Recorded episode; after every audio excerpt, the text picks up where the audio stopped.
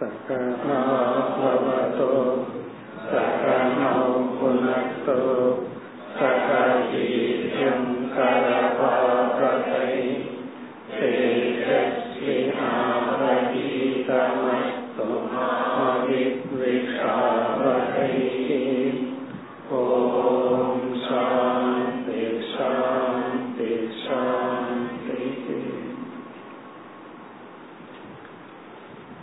இருபத்தி நான்கு அத்தியாயங்கள் உடைய உத்தவ கீதையில் நாம் இருபது அத்தியாயங்களை பார்த்து முடித்துள்ளோம்.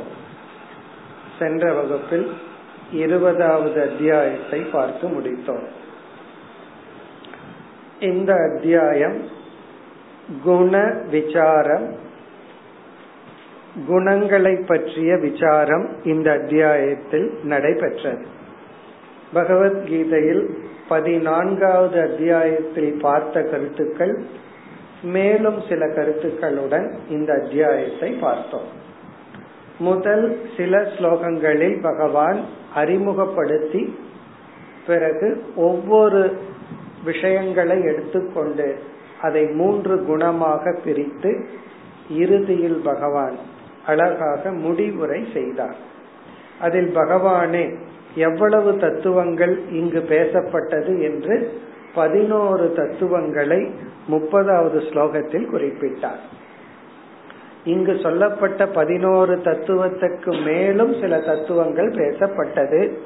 பக்தியை மூன்றாக பிரித்தார் புருஷார்த்தத்தை பிரித்தார். இந்த குணம் உடையவர்கள் இந்த இலக்கை நாடி செல்வார்கள் என்றெல்லாம் கூறி இந்த முப்பதாவதுல தான் திரவியம் தேசக பலம் காலக ஞானம் கர்ம கர்த்தா என்று ஒரு பதினோரு ஐட்டத்தை சொன்னார். இவைகளெல்லாம் இங்கு பேசப்பட்டது. இதுல வந்து மூன்று குணங்களினுடைய சொரூபம் பிறகு அடையாளங்கள். நான் எந்த குணத்தின் தூண்டுதலில் இருக்கின்றேன் என்ற லிங்கம் கூறப்பட்டது. அதன் அடிப்படையில் நாம் நம்மை புரிந்து கொண்டு அடுத்த குணத்திற்கு முயற்சி செய்து நாம் சத்துவ குணத்தை அடைய வேண்டும் என்று பார்த்தோம். பிறகு எப்படி பகவான் இந்த அத்தியாயத்தை நிறைவு செய்தார்? இந்த கடைசி மூன்று ஸ்லோகங்கள் மிக அழகான ஸ்லோகங்கள்னு பார்த்தோம். அதை ஞாபகப்படுத்திக் கொண்டு அடுத்த அத்தியாயத்துக்கு செல்லலாம். முப்பத்தி நான்காவது ஸ்லோகத்துல நிசங்கக மாம் பஜேத் வித்வான். ஒரு வித்வான் குணத்தை அறிந்த இந்த வித்வான் ஒரு விவேகி என்ன செய்ய வேண்டும்? ரஜக தமக அபிஜயே சத்வ சம்சேவையா. சத்வ குணத்தை துணையாக எடுத்துக்கொண்டு அப்படின்னா காலையில நாம எழுந்திருக்கிற நேரம் சாத்விகமான நேரத்துல ஆரம்பித்து நம்முடைய நாம் எந்த இடத்துல அதிகமா நம்ம வச்சிருக்கிறோம்? எப்படிப்பட்ட உறவுகள் எப்படிப்பட்ட உணவு இது எல்லாமே சாத்விகமா இருக்கு.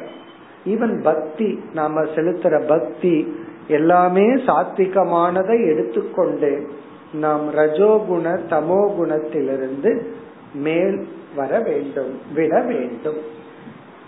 இது வந்து ஒரு விதமான டிராவல் மன மாற்றம் அல்லது குண மாற்றம் நமக்குள்ளேயே ஒரு மாற்றத்தை உருவாக்குவது தவத்தினால். பிறகு சத்துவ குணத்திற்கு வந்ததற்கு பிறகு என்ன செய்ய வேண்டும்?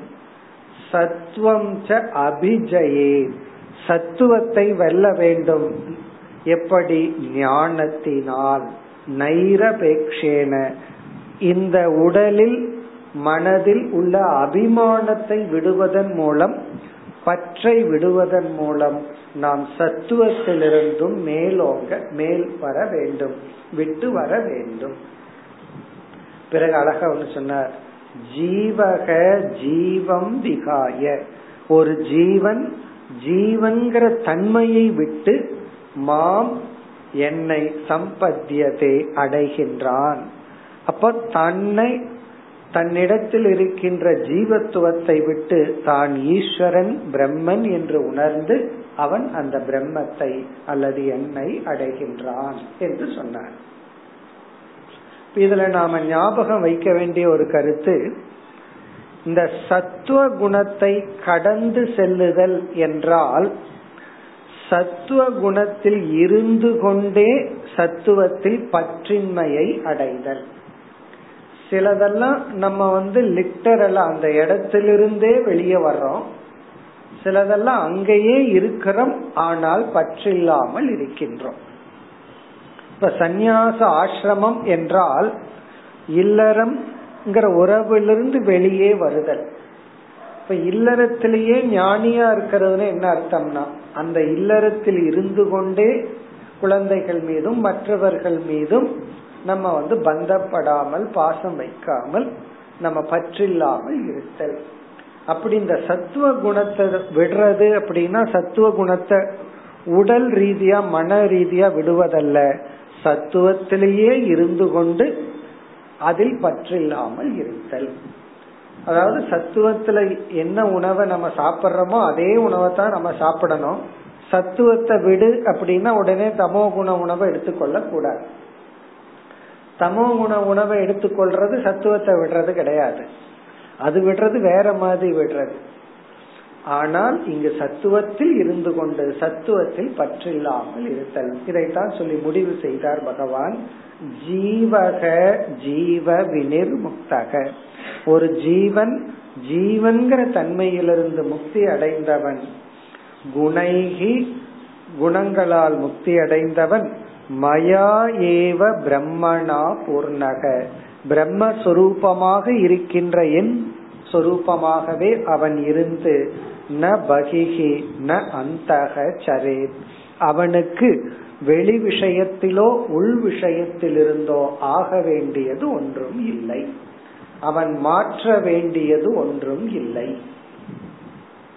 ஆனால் ஆரம்பத்துல நான் மாற்ற வேண்டியது எல்லாமா இருக்கு. இப்ப சில பேர்த்து வீட்டை சுத்தம் பண்ணணும்னா வீட்டையே இடிக்க வேண்டியது இருக்கும். காரணம் என்ன அவ்வளவு அசுத்தமா இருக்கும். பிறகு என்னன்னா வீட்டை சுத்தம் பண்றதுன்னா வீட்டில் இருக்கிற சில பொருள்களை சுத்தம் பண்றது கடைசியில் அதில் இருக்கிற அபிமானத்தை விடுதல். உடல்ல இருக்கிற அபிமானத்தை விடுதல். உடலை தூய்மைப்படுத்துதல் அது ஒரு ப்ராசஸ் மனதை தூய்மைப்படுத்துதல் ஒரு ப்ராசஸ் அடுத்த ப்ராசஸ் என்னன்னா மனதையே நான் அல்ல என்று விட்டு விடுதல் என்று சொல்லி பகவான் நிறைவுரை செய்தார். இனி நாம் அடுத்த அத்தியாயத்துக்கு செல்கின்றோம். இருபத்தி ஓராவது அத்தியாயம். மல்லக்ஷணமிமம் காயம்.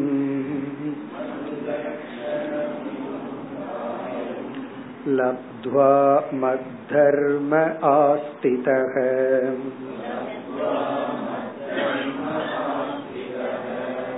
आनन्दं परमात्मानम्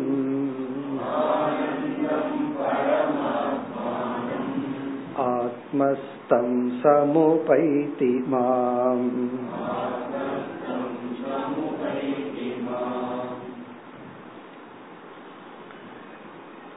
இந்த இருபத்தி ஓராவது அத்தியாயம் பாகவதத்தினுடைய பதினோராவது ஸ்கந்தத்தின் எண்ணிக்கைப்படி இருபத்தி ஆறாக வரும் உத்தவ கீதையில இருபத்தி ஓராவது அத்தியாயம். இந்த அத்தியாயம் உத்தவருடைய கேள்வி இல்லாமல் பகவானே துவங்குகின்றார். பகவானுக்கு வந்து இந்த அத்தியாயத்துல சத் சங்கத்தினுடைய மகிமையை கூற வேண்டும் என்ற எண்ணம் தோன்றியது. ஆகவே இந்த அத்தியாயத்தின் சாராம்சம் சத் சங்கத்தின் தேவை அல்லது மகிமை. அதத்தான் பகவான் மனதிற்குள்ள இந்த அத்தியாயத்துல நம்ம சத் சங்கத்தை பத்தி பேசலாம் அப்படின்னு நினைச்சார். பேசலாம்னா ரொம்ப விரிவாகவும் பேச அவருக்கு எண்ணம் இல்லை சத்சங்கம் எவ்வளவு தூரம் ஒரு சாதகனுக்கு அவசியம்? அந்த சத்சங்கத்தினுடைய மகத்துவம் அதனால எப்படி ஒரு சாதகன் பலனடைகின்றான் அதை பகவான் மையமாக கொண்டு இந்த அத்தியாயத்தை ஆரம்பம் செய்கின்றார். இப்ப இந்த அத்தியாயத்தினுடைய எசன்ஸ் என்னன்னா சத்சங்க ஆவசியகம் மகிமாச்ச. சத் சங்கத்தினுடைய தேவை மகிமை பலன். இந்த சத் சங்கம் என்றால் ஒரு சாதகன் தன்னை உயர்த்தி கொள்ள இப்ப குண பரிமாற்றம் நமக்கு தேவை. இப்ப தமோ குணத்தில் இருந்துட்டு இருக்கிறோம் ரஜோ குணத்துக்கு போகணும் பிறகு சத்துவ குணத்துக்கு போகணும் பிறகு அதையும் விட்டு குணாதீதன் ஆகணும். இப்ப இந்த மாற்றங்கள் எல்லாம் நமக்கு தேவை ஒரு சாதகன் இதை அடையணும் அப்படின்னு விரும்புறான். இப்ப அவனுக்கு வந்து விருப்பம் மட்டும் இருந்தா போதாது. அந்த விருப்பமும் உறுதியான விருப்பம் ஆக வேண்டும். அந்த ஆசை இருக்கே ஆசையும் திருடப்பட வேண்டும். ஒரு லட்சியத்தை அடையணும்னா அதுக்கு ஃபர்ஸ்ட் குவாலிபிகேஷனே இச்சா. இச்சா அப்படின்னா விருப்பம் தான் அந்த விருப்பம் வந்து அதிகரித்து கொண்டே போக வேண்டும். அதனால முதல்ல என்ன பண்ணணும்னா நல்ல விஷயத்துல நமக்கு ஒரு ஆசை வந்து விட்டால் அதை அடையிறது பின்னாடி இருக்கட்டும். அந்த ஆசைய நம்ம வந்து வலுப்படுத்த வேண்டும் திருடப்படுத்த வேண்டும். தீய விஷயத்துல ஒரு ஆசை வந்து விட்டால் அந்த ஆசைய போர்ஸ குறைக்கிறதுக்கு முதல்ல ஏதாவது பண்ணணும். அதே போல நல்ல விஷயத்துல ஆசை வந்துட்டு அந்த ஆசையை வலுப்படுத்த வேண்டும் உறுதிப்படுத்த வேண்டும். இங்க பகவான் என்ன சொல்ல போற? இந்த சத் சங்கம் தான் உனக்கு இந்த ஆசையை உறுதிப்படுத்தும். சத் சங்கம்னா என்னன்னா அதே ஆசை உடையவர்களோடு உனக்கு வைக்கின்ற இணக்கம். ஒரே லட்சியத்தில் இருக்கிறவங்க சேரும் பொழுது ஒருவரை ஒருவர் உற்சாகப்படுத்தி கொண்டு ஒருவரை ஒருவர் வந்து ஒருவருக்கு ஒருவர் உதவி செய்து கொண்டு லட்சியத்தை நோக்கி போலாம். அப்படி இந்த சத் சங்கம் வந்து எப்படி ஒரு சாதகனுக்கு உதவி செய்கின்றது? இதத்தான் மனதில் வச்சுட்டு இந்த அத்தியாயத்தை பகவான் துவங்குகின்றார். பிறகு இந்த சத் சங்கத்தை பற்றி பேசுவதற்கு முன்னாடி இரண்டு கருத்துக்கள் வருகின்றது. அதாவது இந்த சத் சங்கத்தினுடைய மகிமை தேவை அது எப்படி ஒரு சாதகனுக்கு பயன்படுகின்றது இதையெல்லாம் பகவான் பேசுறதுக்கு முன்னாடி முதல் இரண்டு ஸ்லோகங்களில் பகவான் வந்து இன்னும் அந்த பழைய வாசனையிலிருந்து வெளியே வரல. நம்ம வந்து இந்த பழைய வாசனையிலிருந்து வெளியே வர்றது கஷ்டம் இல்லையா? அதே போல பகவானுக்குமே ஒரு பழைய வாசனை. அதுல இருந்து வெளியே வர்றதுக்கு கொஞ்சம் ஒரு ரெண்டு ஸ்லோகம் டைம் எடுக்குது. அது பழைய வாசனை என்னன்னா சென்ற அத்தியாயத்தினுடைய சாராம்சம். பகவான் வந்து இன்னும் அந்த குணத்தினுடைய விசாரத்திலிருந்து மைண்ட் வெளியே வரல. புது அத்தியாயத்தை ஆரம்பிச்ச உடனே கூட முதல் இரண்டு ஸ்லோகங்களில் மீண்டும் அந்த குணத்தை மனதில் வைத்துக்கொண்டே வேதாந்தத்தினுடைய சாராம்சத்தை குறிப்பிடுகின்றார். எப்படி சென்ற அத்தியாயத்தினுடைய இறுதியில முழு உபனிஷத்தினுடைய எசன்ஸ சொன்னாரோ அதே போல இந்த முதல் இரண்டு ஸ்லோகங்களில் வேதாந்தத்தினுடைய சாராம்சம். அந்த குணத்தை மனசுல வச்சுட்டே குண விசாரத்தை மனசுல வச்சுட்டே பகவான் முதல் இரண்டு ஸ்லோகத்துல இந்த அத்தியாயத்துல பேச இருக்கின்ற சத் சங்கத்துக்கும் இதுக்கு சம்பந்தம் கிடையாது. ஜஸ்ட் பகவானுக்கு வந்து முழு வேதாந்தத்தினுடைய விஷனை சாரமா கொடுக்கணுங்கிற ஒரு எண்ணம். அதனால முதல் இரண்டு ஸ்லோகத்தின் சாராம்சம் வேதாந்தத்தை ஜூஸ் பண்ணி கொடுக்கிறார். எப்படி சென்ற அத்தியாயத்தினுடைய இறுதி மூன்று ஸ்லோகத்துல செஞ்சாரோ அதை இந்த அத்தியாயத்தினுடைய முதல் இரண்டு ஸ்லோகத்துல செய்யறார். அப்படின்னு என்ன அர்த்தம்னா அந்த டீச்சிங்ல பகவானுடைய மைண்ட்ல அந்த ஃப்ளோ இன்னும் நிக்கல அப்படின்னு அர்த்தம். அப்ப இந்த அத்தியாயத்தினுடைய சாராம்சத்துக்கு வந்தோம்னா முதல் இரண்டு ஸ்லோகங்கள் வேதாந்தத்தினுடைய சாராம்சம். இந்த அத்தியாயத்தினுடைய சென்ட்ரல் தீம் வரவில்லை. பிறகு என்ன செய்கின்றார்? சத் சங்கத்தை இன்ட்ரடியூஸ் பண்றார். சத் சங்கம் தேவைன்னு அறிமுகப்படுத்தின உடனே ஒரு ராஜாவோட கதை பகவானுக்கு திடீர்னு ஞாபகத்துக்கு வந்துருச்சு. சில சமயம் கிளாஸ் சொல்லிட்டு இருக்கும் போது என்ன ஆகும்? ஏதாவது ஒரு அவுட் ஆஃப் சப்ஜெக்ட் மைண்ட்ல வந்துடும் அப்ப என்ன பண்ணுவோம்? அதை சொல்லிட்டு அப்புறம் நம்ம மீண்டும் சாஸ்திரத்தை பிடிச்சுக்குவோம். சில சமயங்கள்ல மறந்து அதுலயே போயிடுவோம். சில சமயம் என்ன பண்ணுவோம்? அப்படி போயிட்டு மறுபடியும் அங்க வந்துடுவோம் அப்படி திடீர்னு ஒரு ராஜாவினுடைய கதை ஞாபகத்துக்கு வந்துச்சு. உடனே அந்த ராஜா யார் அப்படின்னு பகவான் அறிமுகப்படுத்தி அந்த ராஜாவுனுடைய புலம்பல் பகவானுக்கு ஞாபகத்துக்கு வந்துருச்சு. அவர் எப்படி எல்லாம் புலம்பினார்? பிறகு எப்படி தன்னுடைய பலகீனத்திலிருந்து வெளியே வந்தார்? அத சொல்லி பிறகு சத் சங்கத்துக்கு புரூருவஸ் அப்படின்னு ஒரு ராஜா அவர் வந்து ஊர்வசியினுடைய அழகில் மயங்கி கொஞ்ச நாள் அந்த லோகத்துக்கே போய் பூலோகத்தில் இருக்கிறவர் போய் ஊர்வசி லோகத்துல போய் தான் அவளுக்கு அடிமைப்பட்டு பிறகு ஏதோ புண்ணிய பலன்ல புத்தி வந்து மீண்டும் அவர் வைராகியத்தை அடைந்து இந்த ஊர்வசி மேல வச்ச பற்றுனால நான் எதையெல்லாம் இழந்தேன் காலத்தை இழந்தேன் தன்மானத்தை இழந்த அதையெல்லாம் அவர் வந்து புலம்புற அத சொல்லி பிறகு அவர் எப்படி மேல வந்தார்? காரணம் என்னன்னா சத் சங்கத்தில் அவர் ஈடுபட்டார். அப்படி சொல்லி அப்படியே சத் சங்கத்தினுடைய மகிமைய சொல்றார். அதுதான் இந்த அத்தியாயம். இப்ப நம்ம பார்க்க போற அத்தியாயம் முதல் இரண்டு ஸ்லோகங்கள் வேதாந்தத்தின் சாராம்சம்.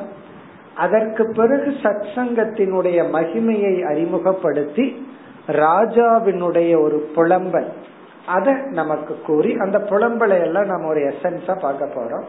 புலம்பிட்டு பிறகு வந்து சத் சங்கத்தை பத்தி பகவான் பேசி எப்படிப்பட்டவரிடத்துல நம்ம சங்கம் வச்சுக்கணும். அதெல்லாம் சொல்ல போற இந்த சத் சங்கம்னு சொல்லி இப்ப வந்து ஒருத்தனுக்கு மது அருந்தர பழக்கம் இருக்கு. அவன் அந்த பழக்கம் இல்லாதவங்க கிட்ட சங்கம் வச்சுக்கலான்ட்டு போறான். என்ன புரிஞ்சுட்டீங்க நீங்களே? என்ன ஆச்சுன்னா அவனுக்கு அந்த பழக்கம் வந்தாச்சு. அப்போ சத் சங்கம்னு சொல்லி ஒருத்தர் கிட்ட போய் அவருடைய நல்ல குணத்தை நம்ம எடுத்துக்கிறதுக்கு பதுவா நம்முடைய துஷ்ட பழக்கத்தை அவருக்கு கொடுத்து அங்க ஒரு சங்கத்தை கிரியேட் பண்ணிடுறோம். அப்ப நாம யாருகிட்ட போகணும்? அல்லது நாம யாருகிட்ட போறோமோ அவருக்கு சிகரெட் பிடிக்கிற பழக்கம் இருக்குன்னு வச்சுக்கோங்க என்னாச்சுன்னா இதையும் விடாம அதையும் சேர்ந்து பழகிட்டு வந்து இப்படி யார் இடத்துல சத்சங்கம் வச்சுக்கணும்? யார் சத்புருஷன்? அதுக்கெல்லாம் அழகான லட்சணத்தை பகவான் கொடுக்க போற இப்படிப்பட்டவங்க தான் சத்புருஷர்கள். இவர்களிடத்துல ஒருத்தர் சத்சங்கம் வச்சுட்டா அந்த சத் சங்கம் அவனை எப்படி மாற்றும்? லைஃப்ல சிலதெல்லாம் நமக்கு தெரியாம நடக்கிறது. இப்ப சில பேர்த்தோட வச்சு கிடைச்ச அசோசியேஷன் நம்ம வாழ்க்கையே மாத்தி இருக்கும். அது நமக்கே தெரியாம நடக்கிறது. அந்த மகத்துவத்தை அந்த அசோசியேஷன் அந்த சம்பந்தம் அது மானசீகமா வச்சாலும் சரி அவரோட படத்தை வச்சிருந்தாலே அதுவே ஒரு சத்சங்கம் தான். பார்க்க போறோம். அதாவது நம்ம மைண்ட் யாரிடத்துல ரிலேட் ஆகுது? யாரிடத்துல மைண்ட் வந்து ஒடுங்குகின்றது அட்டாச் ஆகுது அது நம்ம லைஃபையே முடிவு செய்ய போகின்றது. சோ அதத்தான் பகவான் சொல்ல போறார். இப்ப அதற்கு முன்னாடி நமக்கு ரெண்டு டாபிக் இந்த ரெண்டு டாபிக்கையும் குயிக்கா முடிச்சிடலாம். இந்த டாபிக்ல ரெண்டு ஸ்லோகம். அடுத்த தலைப்புல பல ஸ்லோகம் இருந்தாலும் ராஜா புலம்பினார். அதோட ஓவர் என்ன புலம்பினாருங்கிறது நமக்கு முக்கியம் கிடையாது. பிறகு புரிந்து கொண்டு வெளியே வந்தார். அதுதான். பிறகு நம்ம சத்சங்கத்துக்குள்ள போக போறோம். இனி நம்ம வந்து முதல் இரண்டு ஸ்லோகத்துல வந்து வேதாந்தத்தினுடைய சாராம்சம். இதுவும் மிக அழகான ஸ்லோகங்கள். இப்ப இந்த அத்தியாயத்துல ஞாபகம் வச்சுக்க வேண்டிய ஸ்லோகம் என்னன்னா இந்த ரெண்டு தான். பிறகு சத் சங்கத்துல நம்ம சத் புருஷர்களுடைய லட்சணம் எல்லாம் அங்க பிறகு பார்ப்போம். இனி நம்ம இந்த முதல் ஸ்லோகத்துக்கு போலாம். இந்த முதல் ஸ்லோகத்துல முதல் வரியில மனித சரீரத்தினுடைய மகத்துவத்தை பகவான் பேசுகின்றார். இந்த நம்ம ஹியூமன் பாடி மனித சரீரத்தினுடைய மகத்துவத்தை பேசி இரண்டாவது வரியில் மகா வாக்கியத்தை கொடுக்கின்றார். உபனிஷத்தினுடைய எசன்ஸ் வந்து மகா வாக்கியம். அந்த மகா வாக்கியத்தை மிக அழகா பிரசன்ட் பண்ற இனி நம்ம முதல் வரிக்கு போவோம். மல் லக்ஷணம் இமம் காயம். உத்தவரிடம் பகவான் தொட்டு காற்றார் செய்கையோட காற்றார் இமம் காயம் இந்த உடல். இந்த மனித உடல். இந்த மனித உடலினுடைய மகத்துவம் என்ன? ஒரே ஒரு சொல்லல சொல்ற மல் லட்சணம் மத் லட்சணம் என்றால் இது வந்து இந்த காயத்துக்கான அடைமொழி. இந்த உடம்புக்கு பகவான் கொடுக்கிற ஒரு அஜெக்டிவ் ஒரு அடைமொழி. எப்படிப்பட்டது இந்த மனித சரீரம்? இந்த மனித உடல் எப்படிப்பட்டது? மத் லட்சணம் இங்க லட்சணம்ங்கிற சொல்லுக்கு வந்து இலக்கு என்று பொருள். மத் லட்சணம் என்றால் என்னை அடைய வைக்கும் இந்த உடல். என்னை அடைவதற்கு உபாயமாக இருக்கக்கூடியது இந்த மனித சரீரம். மல் லட்சணம் இங்க லட்சணம்னா லட்சியம் அர்த்தம். மல் லட்சணம்னா என்னை லட்சியமாக கொண்டால் அந்த லட்சியத்தை அடைய உபாயமாக இருப்பது இந்த உடல். அப்ப இந்த உடல் எவ்வளவு ஒரு மகத்துவமானது? அப்படின்னா இதை எப்படி பேணி பாதுகாக்கணும்? அதனால இந்த உடலுக்கு நம்ம செய்யற எக்ஸசைஸ் ஆசனங்கள் இந்த உடலை பாதுகாத்துக்கிறதுக்காக நாம் செய்கின்ற விரதங்கள் உணவு கட்டுப்பாடு இது எல்லாமே காமிய கர்மம் கிடையாது. இதெல்லாமே நிஷ்காம கர்மம் தான் உடலினுடைய ஆரோக்கியத்துக்கு நம்ம என்ன பண்ணாலும் அது நல்லதுதான். அந்த ஆரோக்கியத்தை எதற்கு பயன்படுத்துறோம்? அதுதான் இங்க கேள்வி. நல்லா ஆசனம் எல்லாம் பண்ணி தியானம் எல்லாம் பண்ண நல்லா சாப்பிடலாம். நல்லா சம்பாதிக்கலாம் நல்லா என்ஜாய் பண்ணலாம்னா அது வேறு. இந்த ஆரோக்கியத்துடன் தான் நம்ம வந்து இறைவனை அடைய முடியும். அதற்கான சாதனையில் ஈடுபட முடியும்னு சொன்னா உண்மையிலேயே ரொம்ப பேர்த்துக்கு வந்து வேதாந்த சாஸ்திரத்துக்குள்ள வந்ததுக்கு அப்புறம் தான் ஹெல்த்தினுடைய வேல்யூவே தெரியும். அது வரைக்கும் தெரியாது.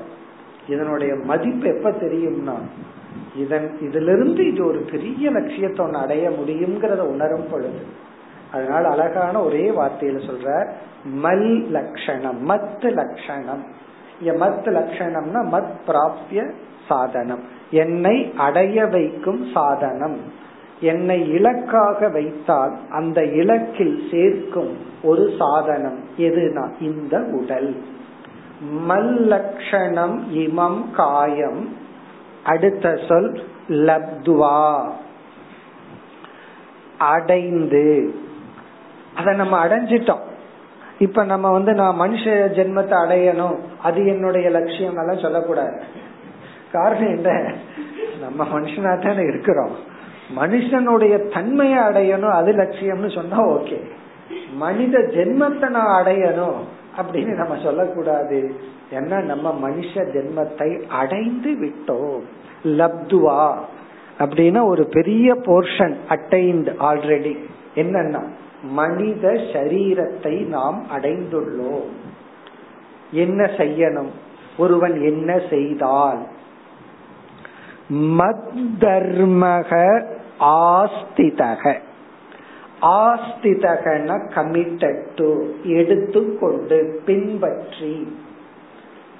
எதை பின்பற்ற வேண்டும்? மத் தர்மக மத் தர்மகனா என்னை அடைவதற்கான சாதனையில் ஒருவன் தன்னை ஈடுபடுத்திக் கொண்டு. என்னை அடைவதற்கான மத் தர்மக. இதுவும் அழகான ஒரு சொல். மத் தர்மகனா என்னை அடைவதற்கான சாதனையில் ஆஸ்திதகனா கமிட்டட் டு அவன் தன்னை ஈடுபடுத்தி கொண்டு. இங்க மத் தர்மகங்கிறது பாகவத தர்மக. பகவானை அடைவதற்கான தர்மம். அப்ப தர்மம்னு என்னன்னா பகவான அடையறதுக்கு நீ என்ன செய்யறையோ அதுதான் தர்மம். நம்ம என்ன சொல்லுவோம்? தர்மத்தை பின்பற்றினா பகவான அடையலாம் இங்க பகவான் திருப்பி சொல்றாரு என்ன பின்பற்றுறதுக்கு நீ என்னென்னலாம் செய்யறையோ அதுதான் தர்மம். அது எதுனா அதான் கர்மகாண்டத்துல சொல்லப்பட்டிருக்கு. இதெல்லாம் கர்மயோகம் இதெல்லாம் கடமைகள் இதெல்லாம் நிஷித்த கர்மம் செய்ய வேண்டாம். இப்படி நல்லா சொல்லப்பட்டிருக்கே. அதான் மத் தர்மக. அப்படின்னா சாதனைகளை. இறைவனை அடைவதற்கான சாதனைகளை ஒருவன் ஈடுபடுத்தி கொண்டா கொண்டு பிறகு இப்படிப்பட்ட ஒரு ஞானத்தை அடைந்து அவன் என்னை அடைகின்றான். பலனையும் சொல்லிடுறார். கடைசி பகுதி இரண்டாவது வரியில் மாம் சமுபெய்தி என்னை அவன் முழுமையாக அடைகின்றான். உபைதினா அடைகின்றான். சமுபைதினா முழுமையாக. என்னை அடையும் பொழுது அவன் வேற்றுமையற்றவனாக. என்னிடமிருந்து வேறுபடாதவனாக அத்வைத பாவமாக அடைகின்றான். இதே இது சொர்க்கலோகத்துக்கு போறா விஷ்ணு லோகத்துக்கு போறா அல்லது பிரம்ம லோகத்துக்கு போனோம்னா பகவானுடைய சில தன்மைகளை அடைவோம். ஆனா பகவான நம்ம அடைய மாட்டோம். அது வந்து உபைத்தி. சமுபைத்தினா பகவத் சொரூபமாகவே இவன் ஆகி விடுகின்றான். பிறகு என்ன ஞானம்? அந்த ஆத்ம ஞானத்தை மகா வாக்கியத்தை பகவான் அழகாக குறிப்பிடுகின்றார். ஆனந்தம் பரமாத்மானம் ஆத்மஸ்தம். ஆத்மஸ்தம். ஆத்மஸ்தம்ங்கிற சொல் சொல் ஜீவனை குறிக்கின்றது. ஜீவனுடைய ஆத்மஸ்வரூபத்தை குறிக்கின்றது. ஆத்மஸ்தம். ஆத்மஸ்தம்னா ஆத்மஸ்வரூபமாக இருக்கின்ற. ஆத்மஸ்தம்னா ஆத்மஸ்வரூபமாக இருக்கின்ற. அதாவது நான்கிற சொல்ல நம்ம பயன்படுத்தும் பொழுது நாம அஜான அவஸ்தையில் இந்த உடலையும் ஆத்மாவையும் கலந்து நான் சொல்லிட்டு இருக்கோம் விவேகம் எல்லாம் செஞ்சதுக்கு அப்புறம் என்ன பண்ணிடுறோம்? இந்த ஐந்து கோஷங்களையும் அல்லது மூன்று உடலையும் நாம் நீக்கி விடுகின்றோம். அது நான்கிற சொல்லுக்கு அர்த்தமா வராதுன்னு நீக்கிடுறோம். நீக்கிட்டு இந்த மூன்று உடலுக்கு ஆதாரமா இருக்கிற சச்சித் சொரூபமான ஆத்மாவை நான் புரிஞ்சுக்கிறோம். அந்த ஆத்மாவாக இருக்கின்ற அதுக்கு முந்துத்தர் சொல் பரமாத்மானம். அந்த பரமாத்மாவை அப்படின்னா இங்க இதுதான் ஐக்கியம். இந்த ஆத்மாதான் அந்த பரமாத்மாவாக இருக்கின்றது. இப்ப பரமாத்மானம்னா இந்த ஆத்மாவை இந்த ஆத்மா எப்படிப்பட்டது? பரமாத்மாவாக உள்ள இந்த ஆத்மாவை. இந்த ஒரே மூச்சுல பகவான் வந்து ஐக்கியப்படுத்திட்டார். நிறுத்தி எல்லாம் சொல்லல. பரமாத்மாவாக இருக்கின்ற இந்த ஆத்மாவை அப்படின்னு சொல்றார். இப்ப பரமாத்மாவும் இந்த சரீரத்துக்குள்ள இருக்கிற ஆத்மாவும் ஒண்ணுதான் அப்படின்னு ஒரு ஐக்கியத்தை சொல்லிடுற பரமாத்மாவான இந்த ஆத்மாவை சரி இந்த ஆத்மாவை அடையிறது தான் இந்த ஆத்மாவாக இருக்கிறது தான் மோக்ஷம்னு சொன்னா நான் என்னிடத்துல இருக்கிறது துக்கமா இருக்கேன்னா நீ எப்ப சரீரம் நீன்னு நினைச்சிட்டு நான் நான் சொல்றையோ அப்ப நீ துக்கி தான் ஏன்னா உன் சரீரத்தில் இருக்கிற ஒவ்வொரு தோஷமும் ஞாபகப்படுத்திட்டே இருக்கும் இப்ப எல்லாம் நல்லா இருக்கும். ஆனா நாளைக்கு இப்படியே இருக்குமான்னு இப்ப துக்கப்பட்டுருவோம். இப்ப எல்லாம் நல்லா தான் இருக்கு இப்ப எல்லாம் நல்லா இருக்கு. ஆனா நாளைக்கு இப்படி இருக்காது அது நமக்கு தெரியுது அல்லவா அதனால துக்கம் வந்துடும் இப்ப நல்லா நடந்துட்டு இருக்க வேலையை செஞ்சிட்டு இருக்கிறேன் நாளைக்கு வந்து கை கால் எல்லாம் வேலை செய்யாம போய் இருந்தா என்ன ஆகும்? அப்படின்னு ஒழுங்கா வேலை செஞ்சிட்டு இருக்கும் போதே ஞாபகம் வந்துடும் அப்ப துக்கம் தானே? அப்ப எப்படிப்பட்ட துக்கம்னா கைகால் போகிற வரைக்கும் கைகால் ஓயற வரைக்கும் உயிரோடு இருப்போமா இல்லையா நமக்கு தெரியாது. அது வேற விஷயம். இருந்தாலும் துக்கம். இப்ப நான்கிற சொல்லுல துக்கம் இருக்கேன்னா எதுவரைனா அந்த சொல்லுக்குள்ள சரீரம் இருக்கும் வரை. சரீரத்தை நீக்கினதுக்கு அப்புறம் ஏது துக்கம்? அதனால முதல் சொல். இரண்டாவது வரியில் ஆனந்தம். ஆனந்த சொரூபமாக உள்ள பரமாத்மாவான இந்த ஆத்மாவை இங்க ஐக்கியம் வந்தாச்சு. ஐக்கியம் வரும்போதே ஆத்மஸ்வரூபத்தை சொல்லி மோக்ஷரூபத்தை சொல்லி ஐக்கியம் வந்தாச்சு. ஆனந்த சுரூபமாக பரமாத்மாவாக இருக்கின்ற ஆத்மாவை பிறகு அந்த ஆத்மா யார்னா? மாம். நான் என்னை சமுபைத்தி அடைகின்றான்.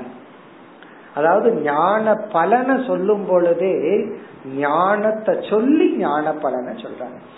ஞானத்துடன் ஞான பலன் இங்கு பேசப்படுகிறது. இப்ப மாம் சமுபெய்தி என்னை அடைகின்றான் என்னிடத்தில் ஐக்கியமாகின்றான் எப்படிப்பட்ட சாதகன்? என்னுடைய தர்மத்தை பின்பற்றுபவன். யார் இந்த மனித உடலை எடுத்தவன்? அவன் ஆத்மஸ்வரூபமானவன். அவனே ஆனந்த சொரூபம். அவனே பரமாத்ம சொரூபம். இப்ப பரமாத்ம சொரூபமாக ஆனந்த சொரூபமாக என் சொரூபமாக இருப்பவன் என்னை அடைகின்றான். இந்த ஒரு ஸ்லோகத்துல பகவான் அடுத்த ஸ்லோகத்துக்கே நம்ம போக வேண்டாம். அடுத்த ஸ்லோகம் இதனுடைய விளக்கம் தான் ஒரே ஒரு ஸ்லோகத்துல பகவான் அப்படியே சூத்திரத்தை போல முழு வேதாந்தத்தை பிழிஞ்சு கையில கொடுத்துட்டாரு. மனித சரீரத்தின் மகிமைய பத்தி பேசுறதுதான் வேதாந்தத்தினுடைய ஃபர்ஸ்ட் ஸ்டெப் பல முறை பார்த்திருக்கோம். வேதாந்தத்துக்குள்ள போனோம்னா முதல் பேசப்படுற கருத்து என்னன்னா மனித ஜென்மத்தினுடைய மகத்துவம். அதுல ஆரம்பிச்ச பகவான் மனித சரீரம்ங்கிறது என்னை அடைய சாதனை அதை நீ அடைந்துள்ளாய் அதோட வந்து நீ வந்து அர்த்த காமத்திலேயே இருந்து கொண்டிருந்தால் நீ சம்சாரியா இருப்ப. என் தர்மத்தை தர்ம புருஷார்த்தத்தை எடுத்துக்கொண்டு என் தர்மத்தில் ஈடுபட்டவனாக இருப்பவன் ஆத்மஸ்வரூபமாக உள்ள பரமாத்மாவான என்னை அடைகின்றான். அது ஆனந்த சொரூபம் இனி அடுத்த ஸ்லோகம் இந்த ஸ்லோகத்தினுடைய ஒரு விதமான விளக்கம் என்றே சொல்லலாம் மேலும் அடுத்த ஸ்லோகத்தில் வேதாந்தத்தினுடைய சாராம்சத்தை பகவான் கூறுகின்றார் இரண்டாவது ஸ்லோகம் गुणमया जीवयोन्या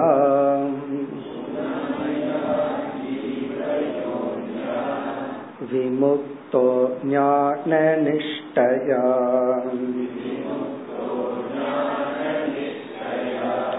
गुणेषु माया मात्रेषु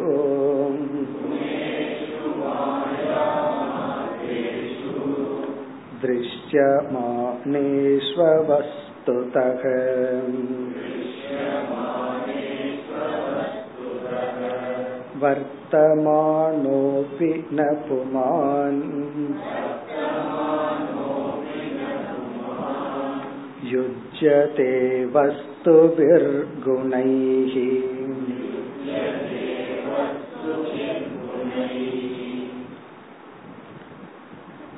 சென்ற அத்தியாயத்தில் கூறப்பட்ட குணம் என்ற தத்துவத்தை பகவான் மனதில் வைத்துக் கொண்டு அந்த குணம்ங்கிற டாபிக்க வச்சே பகவான் மீண்டும் வேதாந்தத்தின் சாராம்சத்தை குறிப்பிடுகின்றார். இந்த ஸ்லோகத்திலும் சில சூக்மமான கருத்தை பகவான் கூறுகின்றார். ஒரு சாதகன் இந்த சாதனையின் துணை கொண்டு இந்த பலனை அடைகின்றான். அதுதான் இந்த ஸ்லோகத்தின் சாராம்சம். ஒரு சாதகன் இந்த சாதனையின் துணை கொண்டு இப்படிப்பட்ட பலனை அடைகின்றான். இப்ப எந்த சாதகன்? முதல் வரியில கடைசி சொல் ஞான நிஷ்டயா. ஞான நிஷ்டா என்கின்ற சாதனையை எடுத்துக்கொண்ட ஒரு சாதகன். ஞான நிஷ்டா இங்க நிஷ்டான யோக ஞான நிஷ்டான ஞான யோகம்.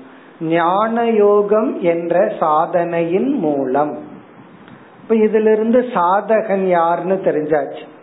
யார் சாதகன்? ஞான யோகி கர்மயோகத்தை எடுத்துக்கொள்பவன் கர்மயோகி. ஞான யோகத்தை எடுத்துக்கொள்பவன் ஞான யோகி இப்ப ஞான யோகம் என்ற சாதனையை எடுத்துக்கொண்டவன். இங்க நிஷ்டா அப்படின்னா கமிட்மெண்ட் இப்ப ஞான நிஷ்டையா என்றால் ஞானத்தை அடைவதில் தன்னை ஈடுபடுத்தி கொண்டவன். இப்ப ரொம்ப பேர் வந்து யோக நிஷ்டா கர்ம நிஷ்டா யாக நிஷ்டா சாண்டிங் நிஷ்டா ஜப நிஷ்டா அப்படி ஒவ்வொன்னு நிஷ்டை இருக்கு. ஒவ்வொரு சாதனைய முழுமையா எடுத்துக் கொள்வார்கள். இவன் யாருன்னா ஞானத்தை அடையணுங்கிறதுல தன்னை ஈடுபடுத்தி கொண்டவன். பிறகு முதல் பகுதி. குணமையா ஜீவயோன்யா விமுக்தக. ஜீவயோனி ஜீவனுக்கு உபாதியாக உள்ள. இங்க யோனி என்றால் சரீரத்தை குறிக்கின்றது. நம்ம உடல். ஜீவயோன்யா ஜீவ உபாதி. ஒரு ஜீவன்கிற தத்துவத்துக்கு கிடைக்கிற உபாதி. உபாதினா இந்த இடத்துல ஸ்தூல உடல். நம்ம இறந்ததுக்கு அப்புறம் ஆகிய நாம் சூக்ம உடலோட இருப்போம். அந்த சூக்ம உடலுக்கு வந்து ஒரு அனுபவம் தேவை. ஒரு லோகத்தை அனுபவிக்கணும்னா உடல் தேவை. அந்த உடல் தான் நம்ம உள்ளுடைய ஸ்தூல சரீரம். இப்ப ஜீவயோன்யா அப்படின்னா ஜீவனுக்கு உபாதியாக உடலாக உள்ள. இனி அடுத்த கேள்வி ஒரு ஜீவனுக்கு எப்படிப்பட்ட உடல் கிடைக்கும்? எவ்வளவு வருஷம்? முதல்ல எப்படிப்பட்ட ஆண் உடலா பெண் உடலா அல்லது மனித சரீரமா மிருக சரீரமா? இப்படி எந்த விதமான உடல் அப்படியே உடலா இருந்தாலும் எப்படிப்பட்ட தன்மை உடைய உடல்? இதெல்லாம் யார் நிர்ணயிப்பார்கள்? முதல் சொல் குணமையா. நம்முடைய குணத்தினால் தூண்டப்பட்ட கர்மத்தினால் முடிவு செய்யப்பட்ட. இங்க குணமையா அப்படின்னா சத்துவம் ரஜஸ் தமஸ் என்ற குணத்தினால் தூண்டப்பட்டு நாம் செய்த செயலின் விளைவாக கிடைத்த உடல். இந்த உடல் வந்து நம்ம சம்பாரிச்சு பிறகு எப்படி இந்த உடலை வச்சிருக்கிறோம்ங்கிறதும் நம்ம சம்பாரிச்சதுதான். அது இந்த பிறவியில நம்ம எப்படி நடந்துட்டோம் இந்த உடலை எப்படி ட்ரீட் பண்ணி இருக்கிறோம் பிளஸ் சிலதெல்லாம் கேபிட்டலோட நம்ம எப்படிப்பட்ட உடலோட வந்திருக்கிறோம். ஒருத்தன் பிறக்கும் பொழுது ஒரு கோடி ரூபாய் சொத்துள்ள வீட்டுல பிறப்பான். ஒருத்தன் பிறக்கும் பொழுது குடிசையில பிறப்பான். ஒருத்தன் நூறு கோடி ரூபாய் சொத்துல பிறப்பான். பிறகு அந்த சொத்தெல்லாம் என்னன்னா அவன் பிறவிலேயே அவனுக்கு கிடைச்ச இன்வெஸ்ட்மெண்ட் அதுவும் எதுனா அவன் ஏற்கனவே செய்த கர்மத்தின் வினையாக. இப்ப குணமையா என்றால் சத்துவம் ரஜஸ் தமஸ் என்ற குணத்தின் தூண்டுதலால் செய்யப்பட்ட கர்மத்தின் விளைவாக கிடைத்த ஜீவ யோன்யா சரீரம் ஜீவனுடைய உடல். சரி இது வந்து நமக்கு ஏற்கனவே கையில இருக்கு. இவன் என்ன பண்றான் இந்த சாதகன் ஞானத்தினால் விமுக்தக. அதிலிருந்து விடுதலை அடைகின்றான். அதாவது என்ன நடக்குதுன்னா கர்மத்தினால இவனுக்கு உடம்பு கிடைச்சாச்சு. கர்மம் செஞ்சு இவனுக்கு உடம்பு கிடைச்சது. கர்மம் எப்படி செஞ்சான் சத்வரஜ தமோ குணத்தின் அடிப்படையில கர்மம் பண்ணிட்டான். அந்த கர்மம் வந்து இவனுக்கு உடம்ப கொடுத்துடுச்சு. பலர் வேதாந்தத்துல என்ன நினைப்பார்கள்?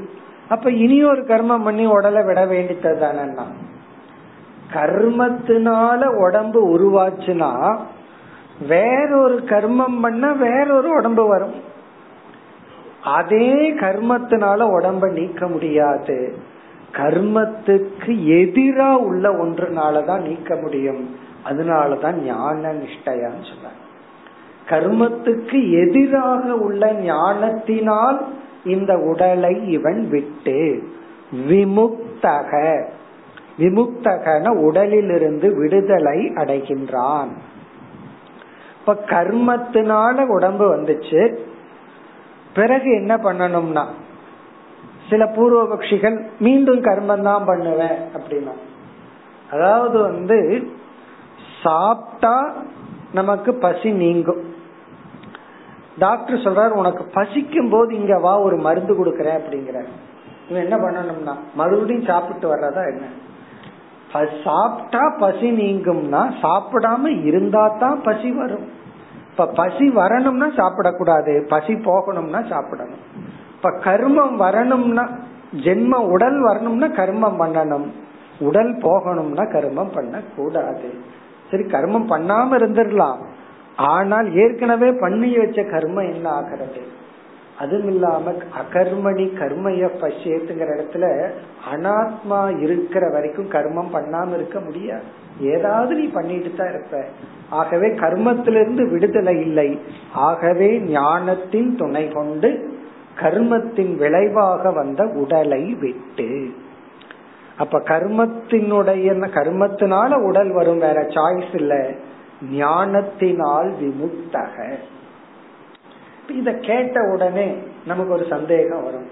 இப்ப ஞானம் வந்தா உடம்பு உடனே போயிருமா? அப்ப என்ன ஆகும்னா ஒவ்வொரு கிளாஸ்ல ஒவ்வொரு ஆள் போயிருந்தீங்க அப்போ இன்னைக்கு கிளாஸ் முடிஞ்சு யாரும் போகலையா? அப்ப யாருக்குமே ஞானம் வரல. அப்ப குரு ஞானம் வராம சொல்லிட்டு இருக்காங்க. திடீர்னு அவர் கிளாஸ் எடுக்க எடுக்க ஞானம் வந்து அவரே போயிருவார் அப்ப என்ன அர்த்தம்னா ஞானம் வந்தா சரீரம் போயிரும். சரீரத்திலிருந்து விடுதலை. இப்ப இந்த கருத்தை தான் அடுத்த ஸ்லோகத்துல மிக அழகாக பகவான் விளக்குகின்றார். இந்த சரீரத்திலிருந்து விடுதலை அப்படின்னு சொன்னா சரீரம் இருக்கும் பொழுதே சரீரத்திலிருந்து விடுதலை. அதாவது சரீரத்தை வச்சிருப்போம். சரீரத்தை ஹேண்டில் பண்ணிட்டு இருப்போம் சரீரத்தை பயன்படுத்தி கொண்டிருப்போம். இருப்பினும் சரீர நிமித்தமான சம்சாரம் இல்லை. அதத்தான் சொல்ற இதுதான் ரொம்ப சூக்மமான கருத்து. வேதாந்தத்துல ரொம்ப சட்டில் பாயிண்ட் என்னன்னா சிலதெல்லாம் லிட்டரலா விட்டுருவோம். சிலதெல்லாம் விட முடியாது. அதில் இருந்து கொண்டே அதை நாம் விட்டாக வேண்டும். இந்த ஞானம் என்ன பண்ணோம்னா சரீரத்திலிருந்து மோட்சத்தை கொடுத்துருது. ஆனா பிராரப்த கர்ம இருக்கிற வரை இந்த சரீரம் நம்மோடு ஒட்டி கொண்டுதான் இருக்கும். அப்படி ஒட்டி கொண்டிருக்கும் பொழுது சரீர நிமித்த சம்சாரம் இல்லை.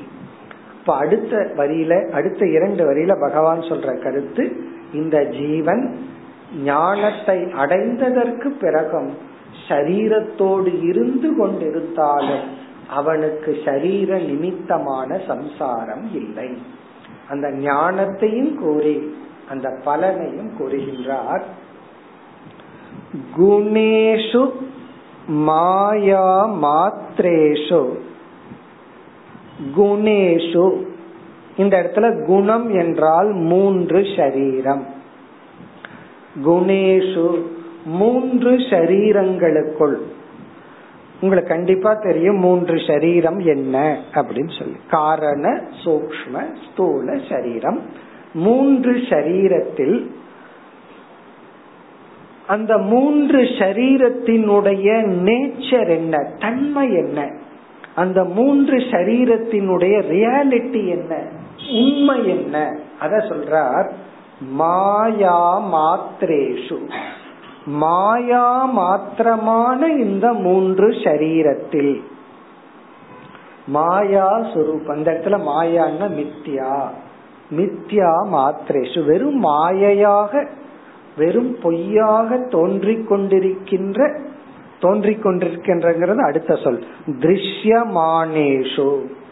திருஷ்யமானேஷுன்னு அனுபவித்து கொண்டிருக்கின்ற நம் அனுபவத்தில் இருந்து கொண்டிருக்கின்ற மாயா மாத்ரேஷு பொய்யாக மெய்யாக இல்லாத இந்த உடம்பில் அவஸ்துதக திருஷ்யமானேஷு.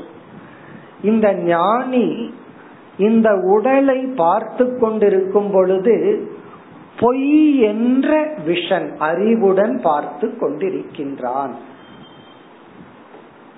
வஸ்து தக அப்படின்னா நிஜமாலுமே. அவஸ்து தக அப்படின்னு சொன்னா பொய்யாக. நம்ம பல சமயம் சும்மா சொன்னேன் பொய் சொன்னேன் அப்படின்னு சொல்றோம்ல ஒருத்தன் ஒரு நம்முடைய நண்பன் இருக்கான் உண்மையிலேயே அவன் அறிவாளி. சில சமயம் வந்து முட்டாள்னு சொல்லிடுற. என்ன என்ன இப்படி சொல்றையே அப்படின்னா உடனே நம்ம என்ன சொல்றோம்? சும்மா சொன்னேன். சும்மா சொன்னேன்னா சொன்னது பொய் உண்மை அல்ல. அவஸ்து தகன பொய்யாக. திருஷ்யமானேஷு.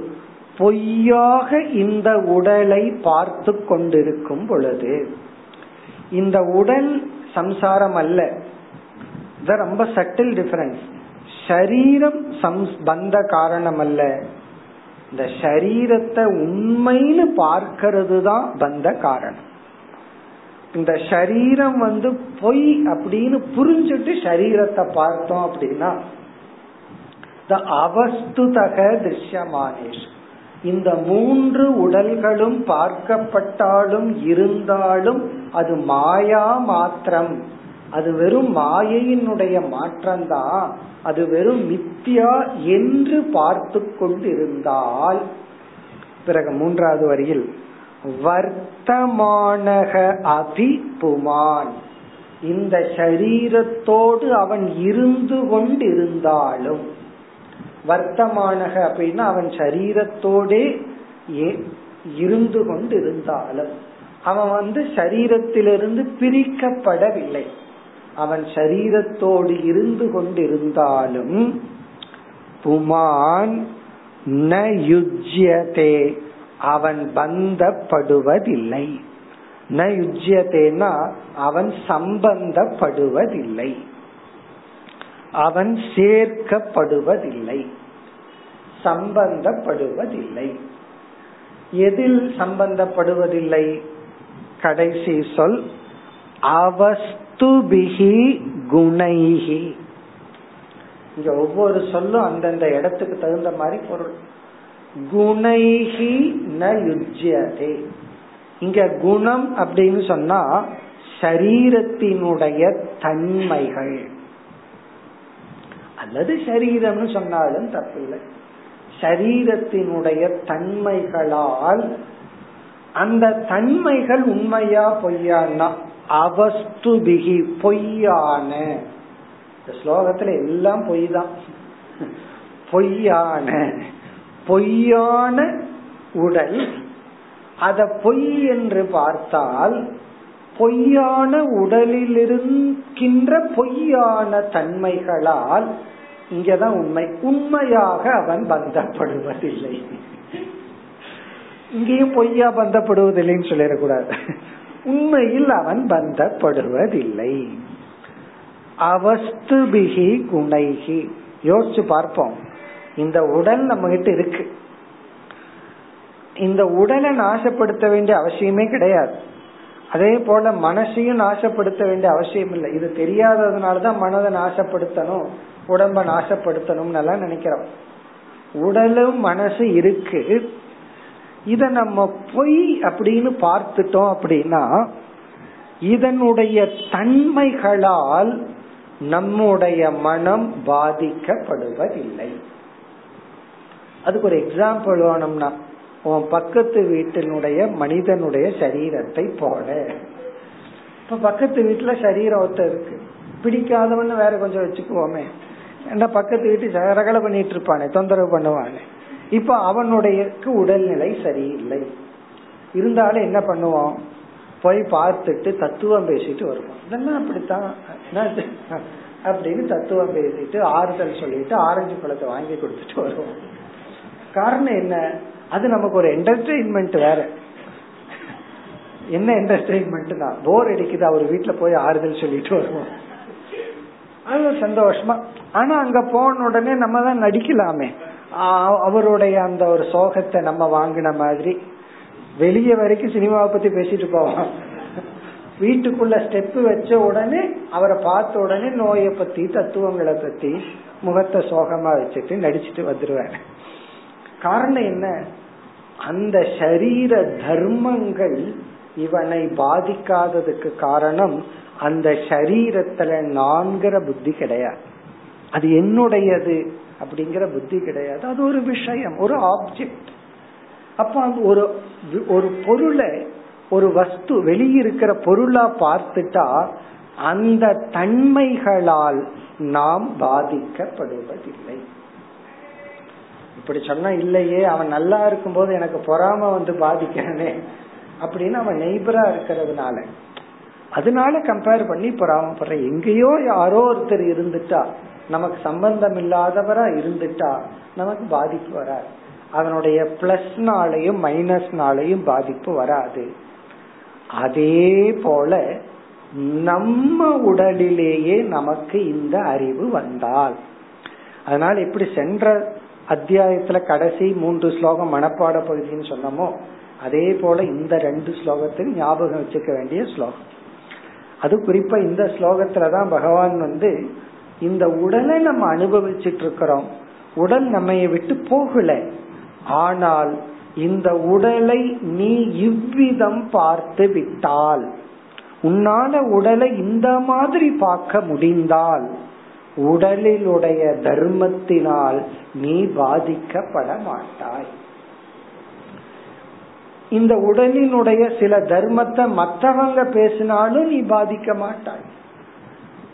நம்ம கோபம் எப்ப வருதுன்னா நம்ம பத்தி ஏதாவது கமெண்ட் அடிச்சா தானே கோபம் வருது. இந்த உடலை பற்றியோ மனசை பற்றியோ நம் மனதினுடைய புத்தியினுடைய தன்மையை பற்றியோ யாராவது கமெண்ட் அடிக்க வேண்டாம். இப்படி கொஞ்சம் மாத்துனா நீங்க நல்லா இருப்பீங்கன்னு சொன்னாவே கோபம் வந்துருது. சில சமயம் கிளாஸ்ல லேட்டா வராதிங்கன்னு சொன்னாவே கோபம் வந்துருது. அது என்ன? எனக்கு எனக்கு தெரியாதா? அப்போ ஒரு ஒரு கருத்து சொன்னாலே கோபம் ஏன் வருது? ஒரு ஹர்ட்டிங் மனசுல ஏன் வருது? அதனாலதான் பேரண்ட்ஸ கண்டா குழந்தைகளுக்கு பிடிக்கிறது இல்ல டீச்சரை கண்டா கிளாஸ் ஸ்டூடெண்ட்ஸுக்கு பிடிக்கிறது இல்ல காரணம் என்ன? ஹோம்ஒர்க் செய்ய சொல்றாங்க இதை செய்யன்னு சொல்றாங்க அதை செய்யன்னு சொல்றாங்க. பேரண்ட்ஸ் வந்து நம்மை மாற்றி நம்மளுடைய உபாதியில ஏதோ ஒரு மாற்றத்தை செய்ய சொல்கிறார்கள். இந்த கோபத்துக்கெல்லாம் என்ன காரணம்? இது நான். இதனுடைய தன்மையை யாராவது ஏதாவது சொல்லிட்டா நம்மால பொறுத்து கொள்ள முடிவதில்லை. இப்ப இதுல இருந்து நம்ம வந்து வேதாந்திக் ஸ்டூடெண்ட்னா எப்படி திங்க் பண்ணணும்? மற்றவன் என்னுடைய உடலை பற்றியோ என்னுடைய உடல் தன்மையை பற்றியோ குணத்தை பற்றியோ பேசுவதனால எனக்கு துயரம் வரவில்லை. இதுல நான்ங்கிற புத்தி எனக்கு இருக்கிறதுனாலதான். இந்த உடம்புலையும் மனசுலயும் நான்கிற புத்தி இருக்கிறதுனாலதான். அவன் இதை பேசும் பொழுது என்னை பற்றி பேசுவதாக நான் உணர்கின்றேன். இந்த உடலை நான் விட்டுட்டேன் அபிமானத்தை விட்டு விட்டால் பிறகு இந்த உடலினுடைய தர்மத்தினால் நான் பாதிக்கப்படுவதில்லை. ஏற்கனவே ஒரு ஸ்லோகம் பல முறை சொல்லியிருக்கேன் ஆத்மானம் எதி நிந்தந்தி சுவாத்மானம் சுயமேவகி யாராவது என்னுடைய ஆத்மாவை நிந்தனை செய்தால் அவர்கள் அவர்களையே திட்டிக் கொள்கிறார்கள். காரணம் என்ன? என்னுடைய ஆத்மாவும் அவனுடைய ஆத்மாவும் ஒண்ணுதான். சரீரம் எதி நிந்தந்தி. என்னுடைய உடல் மனம் இதை பல இந்த பலகீனத்தை யாராவது சொன்னால் சகாயாஸ்தே ஜனாமம அவர்கள் என்னுடைய நண்பர்கள். காரணம் என்ன? அதைத்தானே நானே சொல்லிட்டு இருக்கேன். என்னுடைய உடல் என்னுடைய மனம் அது குறைக்கு உட்பட்டதுங்கிறத நானே பார்த்துட்டு இருக்கேன் அவன் கொஞ்சம் எக்ஸ்ட்ராவா பாக்குறான் அவ்வளவு. என்ன நானே உடல்ங்கிற அடிப்படையில நான் குறைப்பட்டவங்கிறத நான் அக்னாலேஜ் பண்ணிட்டு இருக்கேன் இனி ஒருத்தன் கொஞ்சம் மேக்னிஃபை பண்ணி சொல்லலாம். இருந்துட்டு போகட்டுமே. அவன் லென்ஸ் வச்சு பார்த்து சொல்றான். நான் லென்ஸ் வச்சு பார்க்காம சொல்றேன். அவ்வளவுதான். இதனால எதுக்கு அவன் இடத்துல கோச்சுக்கணும்? அவன் என்னுடைய நண்பன். என்ன விஷன்? இந்த விஷன் தான் நம்முடைய லட்சியம். இப்ப மீண்டும் ஸ்லோகத்தை பார்த்தா குணேஷு மாயா மாத்திரேஷு பொய்யாக உள்ள மித்யாவாக படைக்கப்பட்ட இந்த உடலில் திருஷ்யமானேஷு. எப்படி பார்க்கப்பட்ட உடல்? அவஸ்துதக. அதான் இங்க முக்கியம். பொய்யாக வஸ்து அற்றதாக இந்த உடல் பார்க்கப்பட்டால் அதாவது மாயா மாத்திரேஷுனா உண்மையிலேயே மாயையா இருக்கு. அத மாயையாக பார்த்தால் பொய்யாக இருப்பதை பொய்யாக பார்த்தால். ஏன்னா சில சமயம் உண்மையா இருக்கிறத ஏன் பொய்யா பார்க்கணும்னு கேட்டுடலாம். அதனால பொய்யா தான் இருக்கு. அவஸ்துதக திருஷ்யமானேஷ். அதை பொய்யாக பார்க்கும் பொழுது வர்த்தமானக அபி புமான் இந்த உடலுடன் அவன் வாழ்ந்து கொண்டிருந்தாலும் ந யுஜ்யதே குணைகி அவஸ்துபிகி குணைகி பொய்யான உடல் தர்மங்களினால் இவன் பாதிக்கப்படுவதில்லை. இவன் பந்தப்படுவதில்லை. இப்ப இத்துடன் இந்த அத்தியாயத்தினுடைய முதல் ஒரு பகுதி முடிவடைகின்றது. அதாவது வந்து வேதாந்தத்தினுடைய சாராம்சம். இனி அடுத்த பகுதியில சத் சங்கத்தை அறிமுகப்படுத்திட்டு ராஜா கதை. அதற்கு பிறகு சத் சங்க மகிமா. அடுத்த வகுப்பில் தொடர்வோம். ஓம்.